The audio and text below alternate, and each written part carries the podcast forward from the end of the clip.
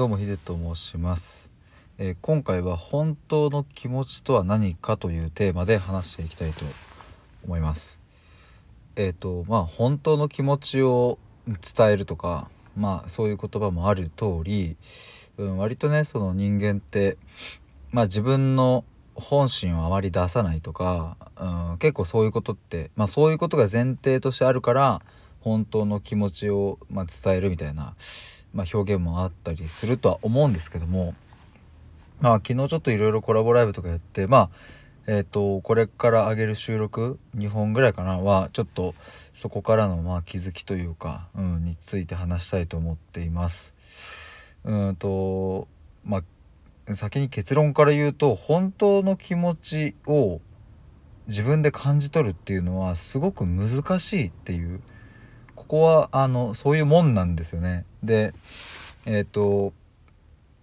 例えばまあ日々悩み事があったりうんと日々何かに苦しんでいる時って、うん、むしろそういう状態の方が本当の気持ちを知りやすかったりするんですよ。まあ、本当の気持ちの定義にもちょっと寄ってくるんですが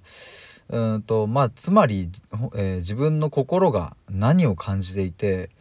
えー、どうしたいかっていうことですよね。だからあのぶっちゃけその悩みがないとかまあ別にそのなんか苦しいこともないし日々平穏に、まあ、安定して暮らしているみたいな場合って、えー、悩み事がない感覚だから逆に本当の気持ちに気づきづらいというかむしろもっと言えば本当の気持ちを押し殺しているっていうケースが非常に多いです。えー、というかまあ僕自身も結構そうでした。で、まあ、なんでこういうことが起きているかっていうとそっちの方がまず楽なんですよね。うん、あのやっぱ苦しくはないんで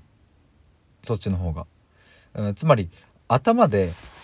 考えているうんこうあるべきとかこういう方がいい人間だよねとかそういう頭で考える思考によってえー、心で感じている本当はこうしたいっていうのを無理やり抑え込んでいるっていう状態がそれなんですね。えー、そっちの方が楽なんですよね生きていく上では。本当の自分の心の気持ちを見ない方が、うん、楽なぜかというと本当の気持ちを出すっていうのは過去の自分の、うん、ちょっと思い返したくない記憶だったりとか、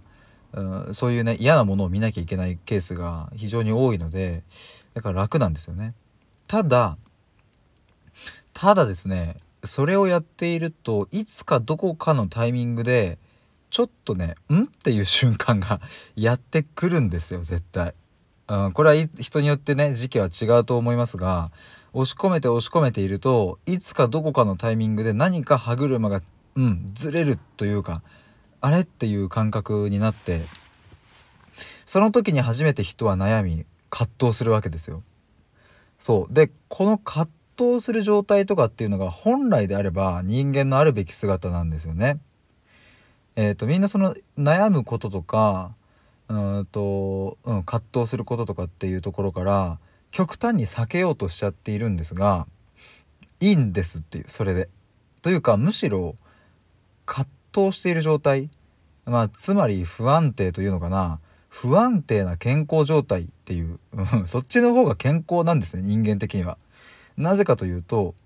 ちゃんと自分の心の声を吸い上げているから自分の心の声を吸い上げているとどうしても、うん、人間のね発達した図の思考的な部分思考力と心がこうぶつかり合うんですよ。頭はこうすべきだというし心はこうしたいというしそこがねうまく噛み合わないそれこそが葛藤であって、まあ、人間が生きていると、まあ、誰でもぶつかるものなんですがそれをしないようにやめようやめようっていうふうに心を押し込めていくと、まあ、確かに楽なんですよね悩まなくなるし。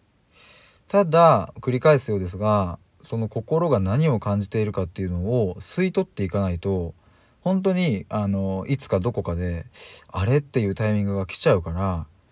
とにかく不安定な健康状態を目指すつまり葛藤や不安を抱えてなんぼだっていうそういうお話でした。ということで1本目、えー、ありがとうございました。以上です。